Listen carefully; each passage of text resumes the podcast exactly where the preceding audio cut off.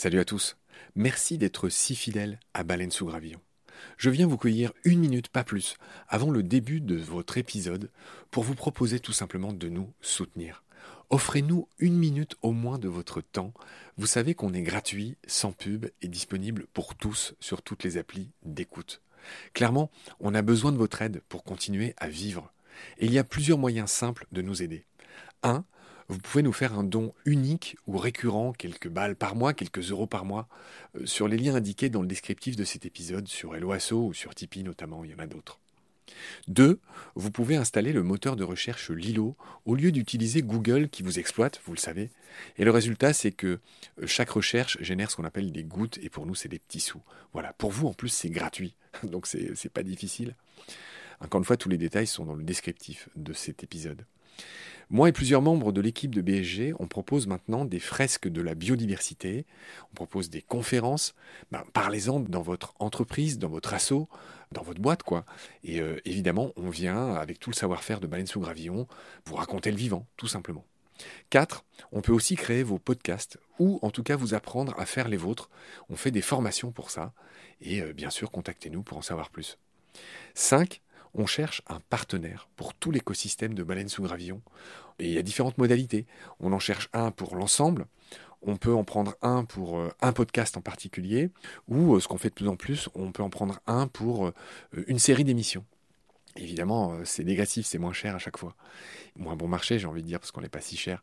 Donc euh, voilà, vous pouvez devenir coproducteur de ce qu'on fait. En tout cas, ben, voilà, prenez conscience que ce qu'on fait est certes gratuit, mais on a besoin de vous pour continuer à exister. Moi, ça fait trois ans que je fais ça sur mes fonds, et là, ben, évidemment, je suis obligé de, faire autre chose hein, pour euh, vivre, sachant que France Culture ne suffit pas à me faire vivre. Voilà.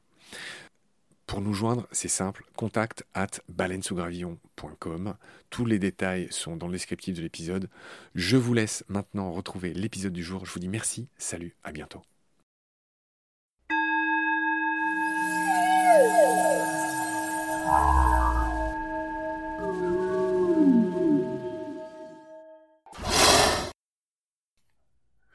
Bonjour à tous. Ravi de vous retrouver dans cet épisode dédié à la Panthère des Neiges. Parlons maintenant de la compétition avec d'autres prédateurs. En Chine et en Inde, les pièges photographiques montrent que la panthère des neiges et sa cousine la panthère d'Asie partagent parfois les mêmes territoires. La panthère d'Asie, Panthera pardus, est plus grosse et s'adapte à une plus grande variété d'habitats. Sa présence pourrait impacter négativement celle de la panthère des neiges. Elle, elle préfère les milieux dégagés avec peu de végétation, tandis que le léopard, la panthère asiatique, choisit les forêts denses. Et je vous en parle parce que le réchauffement climatique modifie la limite des arbres, qui poussent de plus en plus haut, comme en Europe d'ailleurs. Et ça permet au léopard de s'aventurer toujours plus haut. Idem avec les grizzlies en Alaska, qui rencontrent des ours blancs. Et pareil avec les renards roux, qui exercent une terrible pression sur les renards polaires, plus petits tout autour du cercle arctique, notamment en Finlande.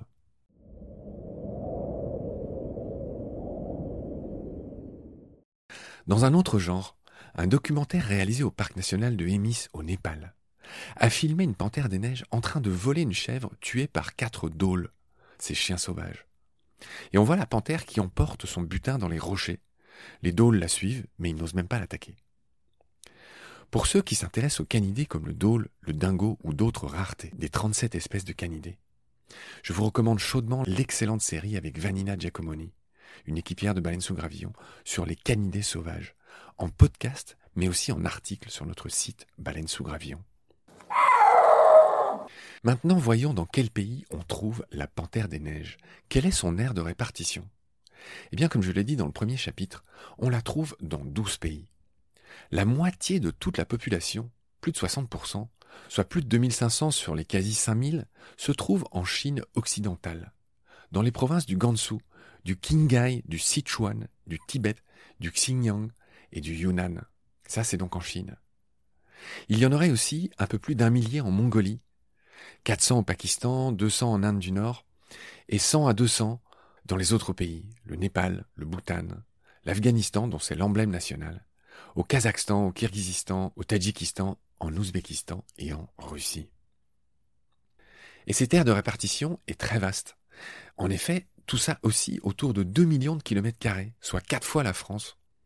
Et pour vous faire une idée précise, comme je l'ai déjà dit, il y a moins de panthères des neiges dans ces 2 millions de kilomètres carrés que dans le petit village du Loir où j'ai grandi, en Lorraine. Alors pourquoi elles disparaissent, les panthères des neiges? Parlons maintenant des menaces qui pèsent sur elles. Eh bien, la panthère des neiges a déjà été très chassée pour sa magnifique fourrure. Au pic de cette activité, un manteau en panthère des neiges s'est vendu 124 000 dollars au Japon en 1980. On comprend l'avidité des chasseurs. À présent qu'elle est protégée sur l'ensemble de son aire de répartition, une protection très théorique, la fourrure de la panthère des neiges se négocie aujourd'hui aux alentours de 10 000 dollars sur les marchés noirs du Kazakhstan. Et c'est d'ailleurs le même prix que la fourrure du léopard d'Arabie, ce que j'avais raconté dans la série dédiée à son cousin. Les os et les autres parties du corps sont très prisées dans la médecine traditionnelle chinoise, notamment en remplacement et en complément de tout ce qui vient des tigres. La conséquence de cette chasse, de ce braconnage, et aussi du fractionnement de l'habitat, c'est que la génétique des populations de panthères des neiges s'appauvrit, exactement comme pour le lynx en France, dont il reste moins de 200 individus. Et les animaux sont plus fragiles, moins résistants aux aléas et aux maladies. Par ailleurs, les populations de ces proies ont elles aussi beaucoup baissé. Tous ces ongulés sont chassés par les populations, les picas et les marmottes sont empoisonnés et piégés, parce que considérés comme nuisibles. La panthère est aussi menacée par l'accroissement de l'élevage du bétail. Les pâturages toujours plus importants pour les animaux domestiques entrent en concurrence avec les zones d'alimentation des animaux sauvages, et donc de leurs prédateurs. Ces animaux sont aussi tués par les éleveurs, car ils sont accusés de détruire les cultures. En conséquence, inévitablement, vous l'aurez compris, les panthères sont quasiment obligées de s'attaquer au bétail, et donc le cercle devient vicieux. Si elles sont des icônes dans nos pays occidentaux, les panthères des neiges sont globalement et majoritairement détestées par les populations locales. Au Népal où je suis allé randonner dans les Annapurna, tout comme mon ami et confrère Olivier Gasselin, le rédacteur en chef de Mon Quotidien, le journal des enfants, eh bien nous avons tous les deux constaté en discutant avec les gens du pays que plus de la moitié des locaux veulent l'exterminer. Au Népal, les populations sont parmi les plus pauvres du monde, avec moins de 160 dollars de revenus annuels moyens. En Mongolie maintenant, c'est un peu moins pire. Un tiers de la population veut tuer des panthères, mais seulement celles qui posent problème. Mais ils veulent aussi pouvoir chasser les autres de manière plus ou moins sélective ou réglementée. Les protecteurs des panthères peuvent s'estimer heureux, parce que ces mêmes locaux en Mongolie sont 90% à vouloir pouvoir chasser le loup en mode illimité. La panthère est donc mieux lotie. Et dans la région du Karakoram, à la frontière entre la Chine et le Pakistan, la panthère des neiges est considérée comme le grand prédateur le plus dangereux après le loup gris et devant le lynx boréal, devant aussi l'ours brun les populations locales estiment que la panthère des neiges prélève plus de bétail qu'avant, mais malgré tout, signe des temps et signe d'espoir, ils ne veulent plus les exterminer et sont même plus enclins à les protéger. Certains programmes de protection et de sensibilisation commencent à payer. Et ça, c'est une bonne nouvelle.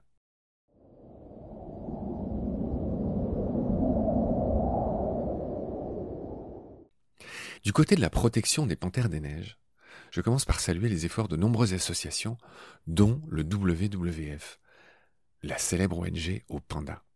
Mais il y en a une autre qui s'appelle le Snow Leopard Trust, qui a été créée en 1981 pour protéger la panthère des neiges, et c'est la plus active en la matière. Plusieurs programmes de conservation ont débuté dans les années 2000. Les actions visent à permettre aux populations locales d'accroître leurs pauvres revenus en vendant des produits d'artisanat local qu'ils fabriquent eux-mêmes. Par ailleurs, ils sont sensibilisés. Et c'est exactement la même stratégie que celle de Planète Urgence, une ONG avec qui j'ai fait des émissions qui sont diffusées dans Combat, le jumeau sur le front de Baleine sous Gravillon. Je reprends cet exemple parce qu'il est très éclairant. En gros, Planète Urgence aide les populations locales à reboiser les forêts dans les trois plus grands bassins de forêts primaires du monde. En Amazonie, dans le bassin du Congo et en Asie du Sud-Est, autour de l'Indonésie. En gros, le discours et surtout l'action de Planète Urgence, c'est de dire bah, ça ne suffit pas d'arrêter de couper des arbres. Il faut bien sûr aussi aider les communautés locales à vivre pour relâcher la pression sur le vivant sauvage. Ces gens, ces locaux ne sont pas plus bêtes ou plus méchants que nous. ils sont juste souvent très pauvres. Et entre la fin de la biodiversité et la fin du mois, le choix est vite fait. Et ce n'est pas les gilets jaunes, bleus, blancs ou rouges qui diront le contraire chez nous. Je prends maintenant l'exemple de ce que fait le Snow Leopard Trust. Eh bien, de la même manière que Planète Urgence, ils aident les villages à vendre des produits en laine de leur communauté isolée en Mongolie ou au Kirghizistan. Cette laine vaut très peu sur les marchés locaux, mais elle est vendue beaucoup plus cher sous la forme d'artisanat dans les pays occidentaux. Les éleveurs sont donc bien mieux payés et en échange, ils s'engagent à ne plus braconner la panthère des neiges, ainsi que ses proies sauvages comme l'argali, cette espèce de mouflon dont j'ai déjà parlé dans un chapitre précédent. Et en plus, comme en France avec le loup, des systèmes de compensation financière des pertes du bétail sont proposés aux éleveurs. En plus de ça, diverses associations se déplacent dans les villages et les écoles pour informer les adultes comme les enfants que les panthères valent beaucoup plus vivantes que mortes. Ils se servent pour ça de films documentaires et ils entament des débats. De la sensibilisation, il y en a aussi chez nous, dans les podcasts comme les nôtres, mais aussi dans les zoos bien souvent. Car les panthères des neiges, comme les pandas, attirent des foules de visiteurs sonnants et trébuchants. Il y a environ 700 panthères dans les zoos du monde.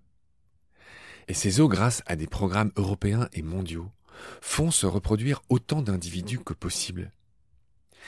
Mais c'est terrible au final, parce que même avec la meilleure volonté du monde, il y a deux problèmes. Un, la génétique reste très faible, il y a trop peu d'individus. Et surtout deux, ça coûte très cher. Et dès qu'il n'y a plus de place dans les eaux, eh bien ces programmes de reproduction s'interrompent. On ne peut pas non plus les relâcher dans leur pays d'origine car bien souvent ils s'y feraient braconner ou tuer. Et ça, ça limite les rêves des naturalistes de réintroduire des panthères des neiges à partir des eaux dans leurs habitats d'origine. Je ferai bientôt des émissions pour raconter les difficultés mais aussi les espoirs de ces programmes de conservation, qui sont vitaux, qui sont très importants. Car bientôt, les eaux, qu'on les aime ou pas, qu'on y aille ou pas, seront les derniers refuges de beaucoup d'espèces. Ces entreprises, d'abord commerciales, peuvent et doivent devenir les têtes de pont de la conservation et de la réintroduction dans les réserves créées et protégées à cet effet, ce qui est loin d'être le cas. Cette politique de conservation, de reproduction et de réintroduction doit devenir leur priorité à 90% et non pas les 10% actuels qui sont des miettes. Mais pour ça, il faut les aider à changer au lieu de leur taper dessus. Car pour faire tout ça, il faut non seulement beaucoup d'argent, mais surtout une volonté politique dans les pays occidentaux, mais aussi dans les pays où on veut les réintroduire. Il faut des accords de la France, de l'Europe et même de l'ONU ou de l'UNESCO. Mais surtout, au lieu d'attendre qu'on fasse toujours les choses à notre place, il faut un engagement citoyen. Car les choses ne sont pas si simples. Ça me paraît facile et hypocrite de taper sur les os en continuant à ne rien faire de concret pour le vivant sauvage, y compris chez soi, dans sa ville ou dans son jardin, dans sa forêt, en filant quelques balles par an ou des likes à des assauts pour se donner bonne conscience. Je repense souvent à cette phrase de Gandhi. Sois le changement que tu veux voir advenir dans le monde. Sur ces pistes de réflexion, prenez soin de vous et de ce qu'il y a autour de nous, donc de ce vivant sauvage qui survit ou crève dans les marges que nous lui laissons, ou pas. Il ne tient qu'à nous. À bientôt.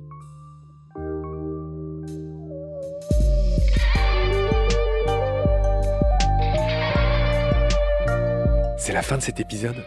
Merci de l'avoir suivi. Pour continuer, nous avons besoin de votre soutien. Et vous pouvez nous aider simplement, en quelques clics et gratuitement. Il suffit par exemple d'utiliser le moteur de recherche solidaire Lilo. Ainsi, chacune de vos recherches sur Internet générera des gouttes qui seront reversées au projet de votre choix, comme Baleine sous gravillon par exemple. Vous pouvez par ailleurs vous abonner à nos podcasts comme d'habitude, partager les liens, devenir adhérent de l'association BSG ou encore faire un don sur Helloasso ou sur Tipeee. Grand merci par avance. Je remercie tous mes équipiers pour leur aide précieuse. Je vous retrouve bientôt pour de nouveaux épisodes. Et d'ici là, prenez soin de vous et de ce qu'il y a autour de vous. Merci À bientôt.